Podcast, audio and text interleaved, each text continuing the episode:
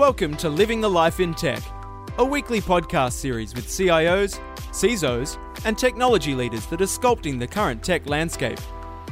Each episode, we aim to provide deep insights from our guests, covering off areas that include leadership, innovation, security, and technology that will assist you and your team in evolving your business.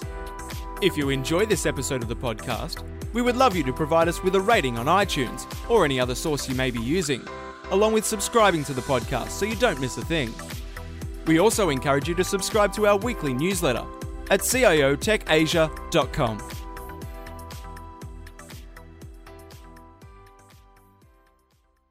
Yes, hello and welcome to another episode of Living the Life in Tech. My name is Torrin McGurgan and I'm the founder and CEO of CIO Tech Asia, where today I'm joined with Mr. Parth Gandhi, who is the CIO of Bridgeclimb here in Sydney, Australia. So, Parth, good morning and uh, thanks for joining us on the show today. Good morning and thank you for having me. Privileged to be here. Fantastic. Now, Parth, I might just get you to start off by explaining to our listeners exactly who Bridgeclimb are for anyone out there that may be unfamiliar with the company itself.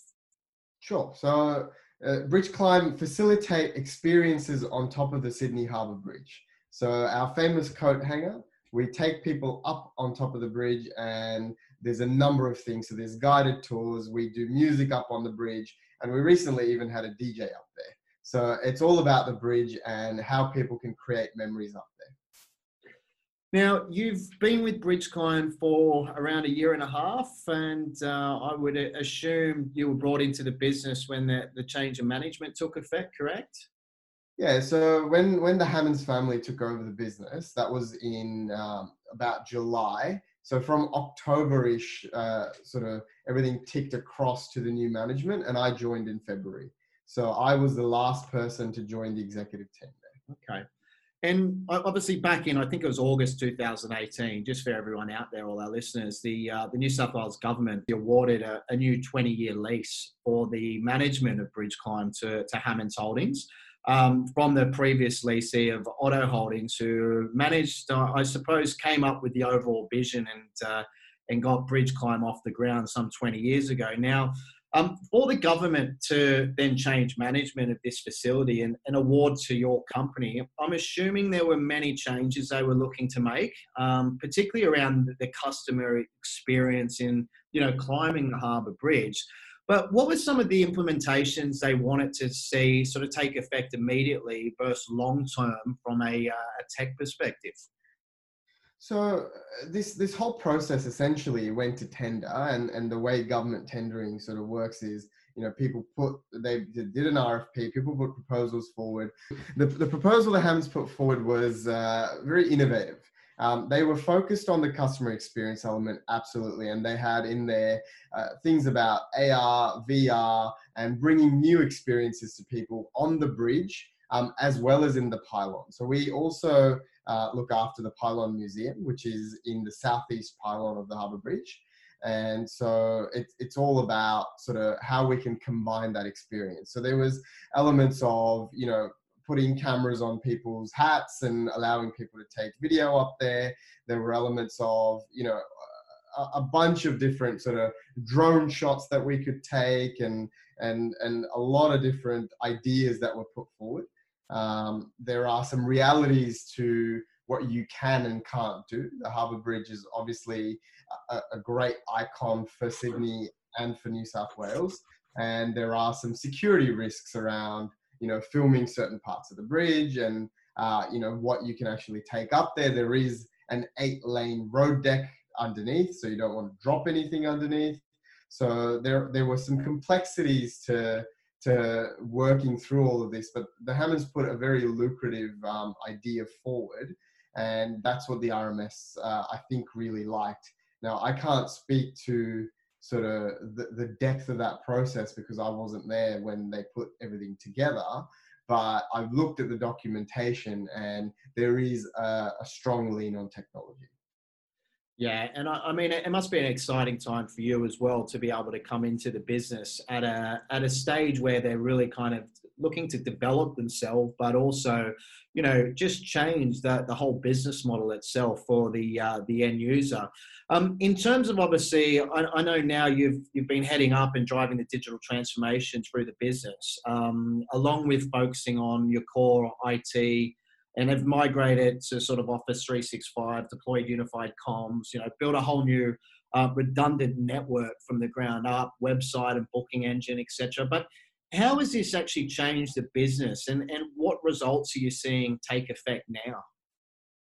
So the, the way that this business was sort of set up is is uh, Otto Holdings were obviously running this business uh, beforehand, and they'd held off on investing on their technology because their lease was coming up. So they weren't guaranteed a return on investment, which is why they'd held off on it. So a lot of the infrastructure that I'd inherited was quite aged and things weren't sort of working properly per se, which is why when I came on board, I had to start with focusing on the core. The core being, you know, your servers, your network, your end user computing, rolling out Wi-Fi, and and absolutely the basics that are required from a technology standpoint. Now, apart from doing the core, we also focused obviously on the digital transformation. Um, and for me, the digital transformation the, the critical points are the points where you can have the most impact for the lowest amount of money spent. And so we went through a customer journey mapping exercise and we looked at all of the different touch points that each customer has with our business. And we worked out which elements were going to have the most impact to our customer journey. And so we started with the first point of contact, which is uh, our website. And so people, uh, thousands of people come to our website to do their research, to look at the potential of getting on the bridge when they're either in the country or they live in Australia and they're looking for something to do. And so we wanted to really transform that experience first. Now, from a cost standpoint as well, uh, acquiring customers through our partners like the OTAs like Expedia and Red Balloons and all of those guys, obviously there's a higher cost of acquisition for us. And the more customers that we acquire through our website, the better it is for us. So the idea was to really enhance the experience on our website so people could leverage that and it would reduce the cost of acquisition for us. So it was a it was a double win for us. So we focused on on really developing that journey. And so we looked at a new booking engine. We looked at how to make the booking experience easier for our customer. And so what that's really done for us is you know, it's taken a lot of traffic away from those OTAs and it's brought the traffic back to our website, which is a big win for Bridgeclimb. We've obviously been doing, um, you know, optimizing around conversion rates, so doing CRO work. We've been doing uh, search engine optimization. We've focused a lot on our search engine marketing as well. So all of the sort of e-commerce basics are, are what we've really been developing. Um, and then on top of all this, which I feel is the most important element, which is data and analytics. So we've peppered a, a really strong layer of data across the entire organization. So I have a dashboard at my fingertips, which tells me how many people are climbing today, how many people climbed yesterday, what our budgets are, what we've sold today, what we've sold yesterday, what the pylon looks like, the health of the business in terms of the cost of acquisition, the health of the business in terms of photography, retail, food and beverage. So we've we've sort of nailed together a really strong dashboard that indicates the day-to-day health of the business. We're monitoring our TripAdvisor reviews, our Facebook reviews, our Google reviews, and pulling all of that information together. So what it's really done for the business is given us the power to make decisions based on data. Yeah. So we're not guessing, we're looking at the data, we're looking at what it's telling us, and then making the right decisions, hopefully, based on that information. And what it really allows us to do with this granularity of data is also do some testing where we can do A B testing and say, well, we have a hypothesis that a particular idea will work, and, and how do we test that? how do we test that with a segment of the market and that's really what we've been playing with in the last 18 months is getting this layer set up Amazing. So, like you said there, I mean, there's been a lot that has taken place over that year and a half. So, uh, you know, you've done a, a great job in uh, being able to get the business to where it is. But um, I know you also have some exciting projects um, also that are coming up, particularly within the, this AI. And again, I think even further within that analytics space. And I'm assuming this is really going to change you know even further how the business operates um, in the future but can you tell me a bit more about this and the uh, the kind of experiences I suppose people can expect in the future? Yeah, look, um, I, I, I won't get into too much of the kind of experience people can get because that's still a work in progress. That strategy hasn't really been um, put together holistically yet. We're, we're looking at this uh, in a phased approach. And so this data anal- analytics space is very much the, what the dashboards and everything we've put together has been the first phase of this. So the second phase of this is really around internal refinement. So it's it's it's a classic analytics problem in the sense that we we are a demand based business. So people demand particular products, which are the climbs that we take forward. And based off of that demand, we then model what additional inventory we need to make available for people. And then based off of that, we build all of our rosters and we look at our staffing. So the resource management element really ties everything together. So that, that's the sort of three step approach. And, and I've always felt that that's the perfect problem for, for AI and machine learning and looking at how we can control that demand and, and really look at what the busy periods are, what what the quiet periods are, and how we can try and normalize or average some of those out. Um, and so that's that's what we're going to be playing with. We're going to be looking at um, an, an AI element across all three of those areas. The, the demand element, looking at um, the inventory management and what supply we offer, and then ultimately the resourcing of it. Now, what will come out of this from an experience standpoint will be the next phase of this, and that's looking at um, shifting some of these experiences. So, you know, having more video. Um, uh, people want to be able to do, you know, their Instagram stories and they want to post to their socials. So, one thing I can tell you as a definite is we're going to be facilitating those elements and allowing people to to really, you know, bring that social element in as soon as possible and, and allowing them to share rich video onto their those platforms with ease. And I mean, with, with all this as well, it's fantastic what you're doing, but also at the end of the day, it comes back down to the leadership team, right? In terms of uh, their growth and, and their vision for the organization itself. Um, what kind of support have you got off the leadership team to be able to adapt and, and roll out these uh, these platforms and uh, and uh, and items? Look, from, from that standpoint, I would say I am one of the luckiest people on this planet because I work with the most amazing bunch of people at Bridge Climb. Um, the one thing that I am extremely proud of is the culture that we have within the organization. So, you know, people embrace change, people love change, um, but at the same time, there's there's a level of excitement to see what we can do and that's that's phenomenal so the, the rest of the leadership team within the business uh, are absolutely amazing and they're all innovating in their own areas and really leaning on technology. Technology and finance are the two areas that really touch every area of any business. And so i'm i'm extremely lucky that you know i've got people within the business that are coming up with ideas that are that are adding to this pipeline in terms of innovation. So a lot of the hard work, a lot of the heavy lifting is actually being done by the core business itself. So it, it puts me in a very, very strong position to be able to do some really amazing things.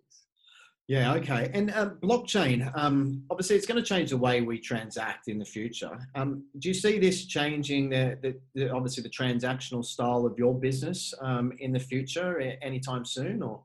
hundred percent, hundred percent. There is there is an e-commerce revolution coming the, the way we we transact e-commerce accounts for a majority of the transactions now um, that take place in general. And so the way we transact will change. So, so blockchain is going to be a game changer, not just in the financial services industry, but very much so in in the e-commerce industry. And uh, majority of our business is online.